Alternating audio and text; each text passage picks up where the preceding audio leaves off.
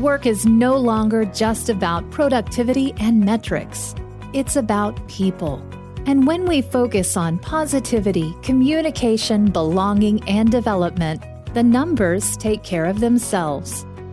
This is Work Human Radio, where we talk to authors, researchers, and business leaders about the latest trends making work more human around the world. Welcome back to Work Human Radio. I am your host, Todd Schneck, joined by my friend and colleague Mike Wood from Music City, USA. My friend, I'm looking forward to this conversation. Howdy. Yes, we're going to be talking all about storytelling with Karen Eber. Hi, Karen. How Hi. I'm wonderful. Thanks for having me. Um, do you mind tell us just a little bit about yourself, like where you are now and what you do? Yeah. So I work with global corporations on helping them shape leadership development, culture, and team effectiveness. And I do this from 20 years of experience working with companies like Deloitte, GE, and Hewlett Packard, where I was inside those companies driving talent agendas. So most recently at GE, I was leading culture globally for 90,000 employees in 150 countries. So I've Wow. learned some tricks of the trade that do include storytelling. Well, what is culture? That's one of those phrases, one of those terms that we throw around in business that if you walked around this hall and said, define culture, business Yeah. culture, you would get a lot of different answers. And it's one of those things that that's part of the problem with it. It's also part of the opportunity with it. How does Karen think? How do you define culture? What you said about the problem and the opportunity is exactly where I like to focus because culture is everyone's experience of how work is done. I love to talk to organizations that culture is the worst behavior a leader is willing to accept. Because once you let a behavior happen, then that shows it's okay and it's accepted and tolerable.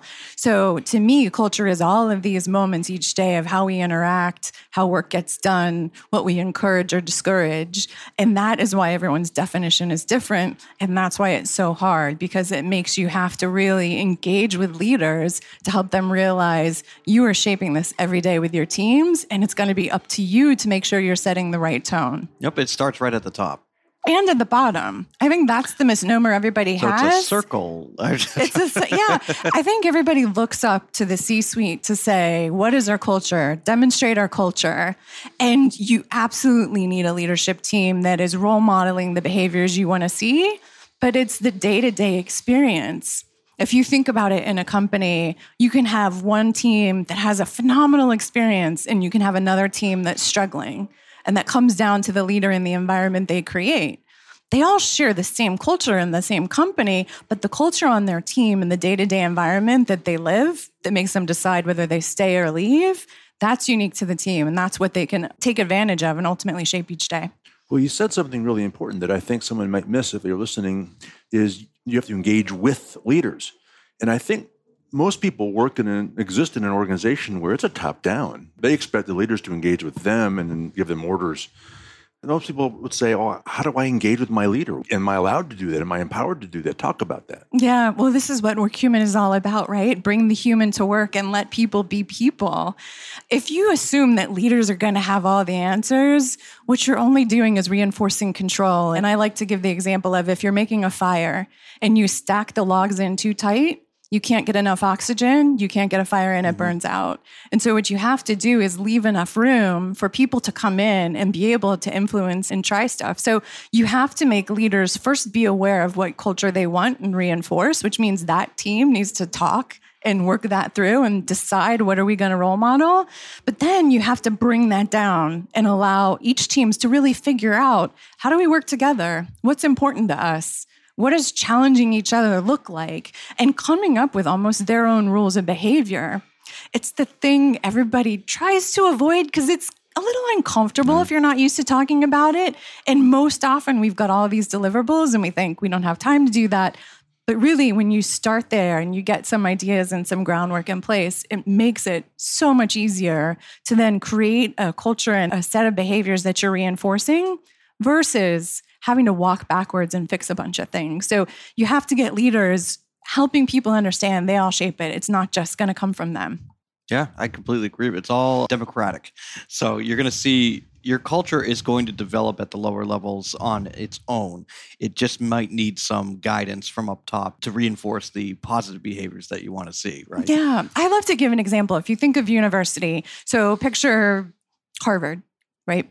There's a common culture at Harvard. But if you go in the physics department, the culture there is going to be different than if you go into drama. I'm not sure Harvard has drama, but let's say they have an arts, right? And you go into drama. The culture there is different. And if you go into literature, the culture is different. Now, they all share the culture at Harvard, but within the different colleges, there's a different experience. There's a different mm-hmm. way that they go about stuff. And it's the same at work. There's a common culture within companies, but it's the specific teams in that environment that's going to dictate what someone's day to day is, whether they're engaged, whether they quit and stay, which is worse than probably quitting in general. Hmm. So, we've done a lot of research through the years and through our platform that we have the values of a company. So, let's say it's empathy is one of the values.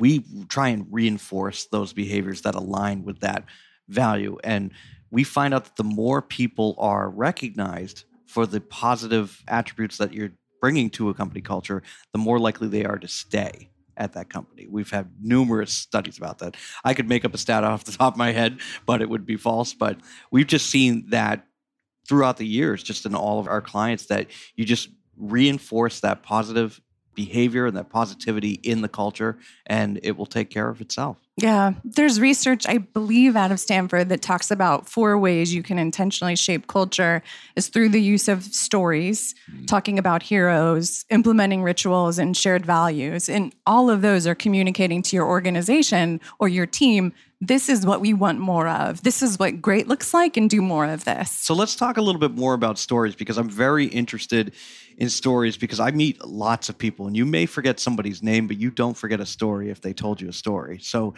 why is storytelling so important to communicating like shared purpose in organizations? Yeah. Well, I started in my role at GE where I had 90,000 employees, 150 countries, where I'm responsible for both culture and leadership development.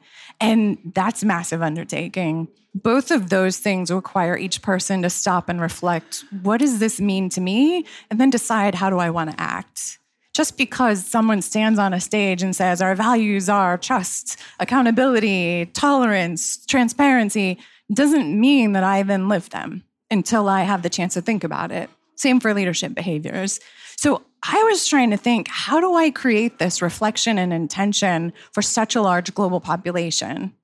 A classroom's a great place to do it because it gets you out of your day to day job but realistically, we're not getting that many people in the classroom. And even if they're there, they may not have that chance. So I started to think, how do I do this on the job? And I started using stories. I started writing leadership blogs that introduced moments that you would experience on a team or a leader. I used a lot of my mistakes. I've used things that I've encountered working with teams, and each one would focus on one of these moments. And I would write out the story put the impact of what happened and then some suggestions. What happened was fascinating, where it did not matter where people sat in the world, it didn't matter their generation, it didn't matter their gender.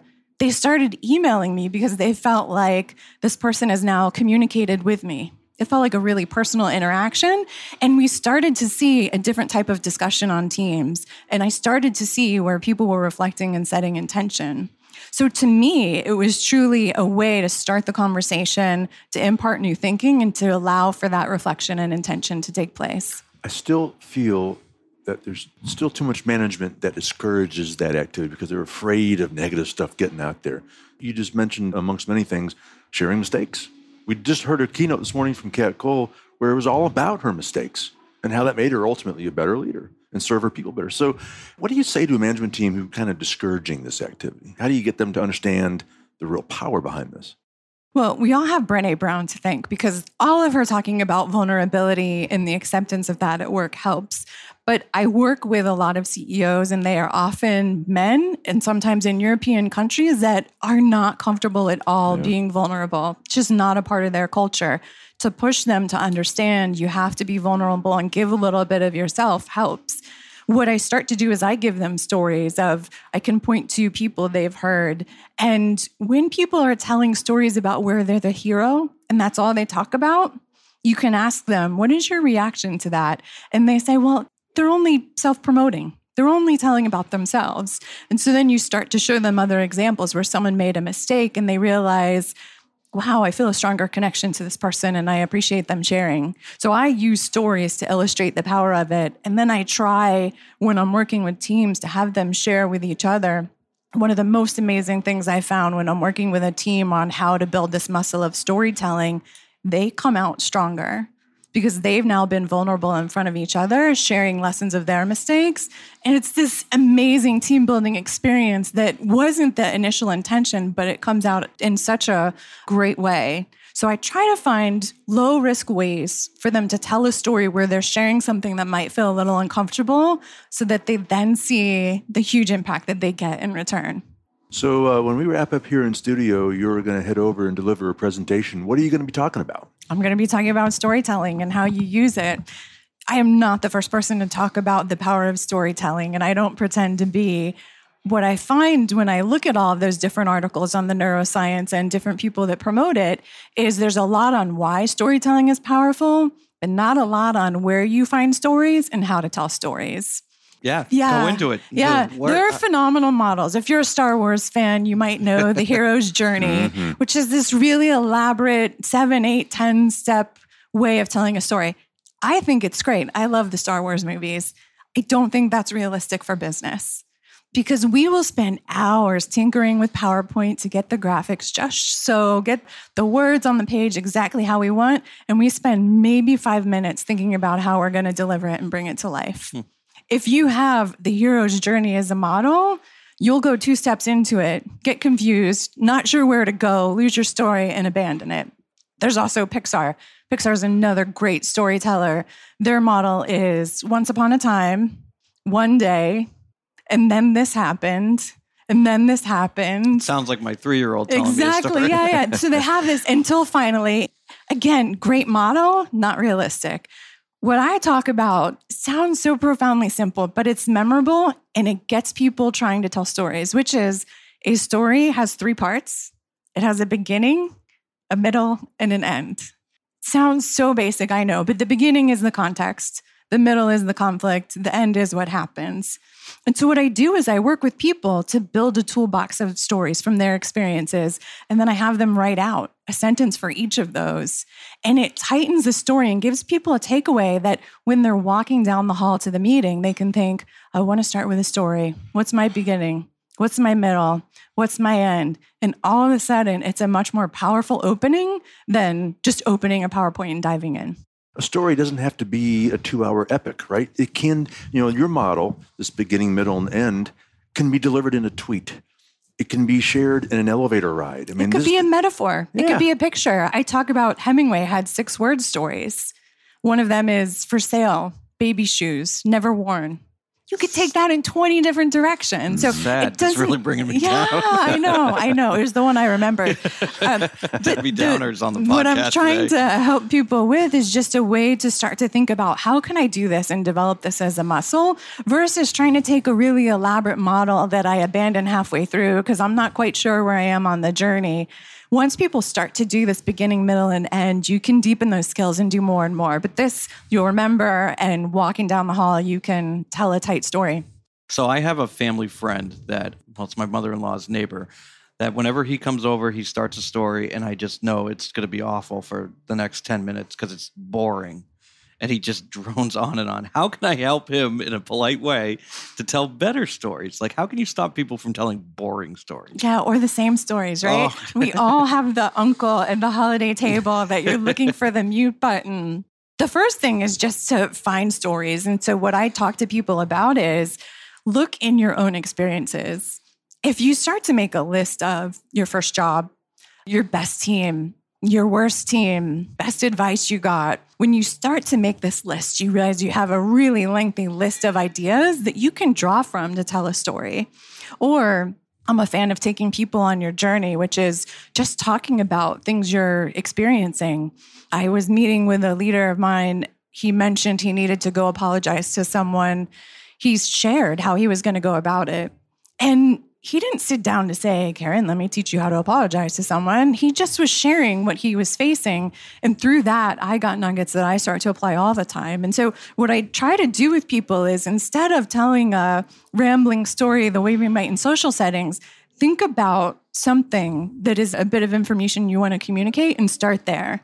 Once you have the idea, you can then start to tell beginning, middle, and end. All right. Well, speaking of stories, you need to go to your presentation and teach others how to do this. So we're going to let you go before we let you go. Should anyone need to connect with you, learn more about your work, or ask you any questions, how do they find you? Yep. You can go to my website, Karen Eber, K A R E N E B E R dot com. Karen Eber, a culture and leadership development strategist. Karen, it is a real pleasure to have you. Thanks again for stopping by and joining us. Thank you. If you want to see business leaders, culture keepers, and industry experts come together to share the latest research and ideas for making work more human, you need to be at Work Human Live in 2020, May 11th through the 14th in San Antonio. Visit workhuman.com to see the full lineup of speakers and reserve your spot in the number one conference of 2020.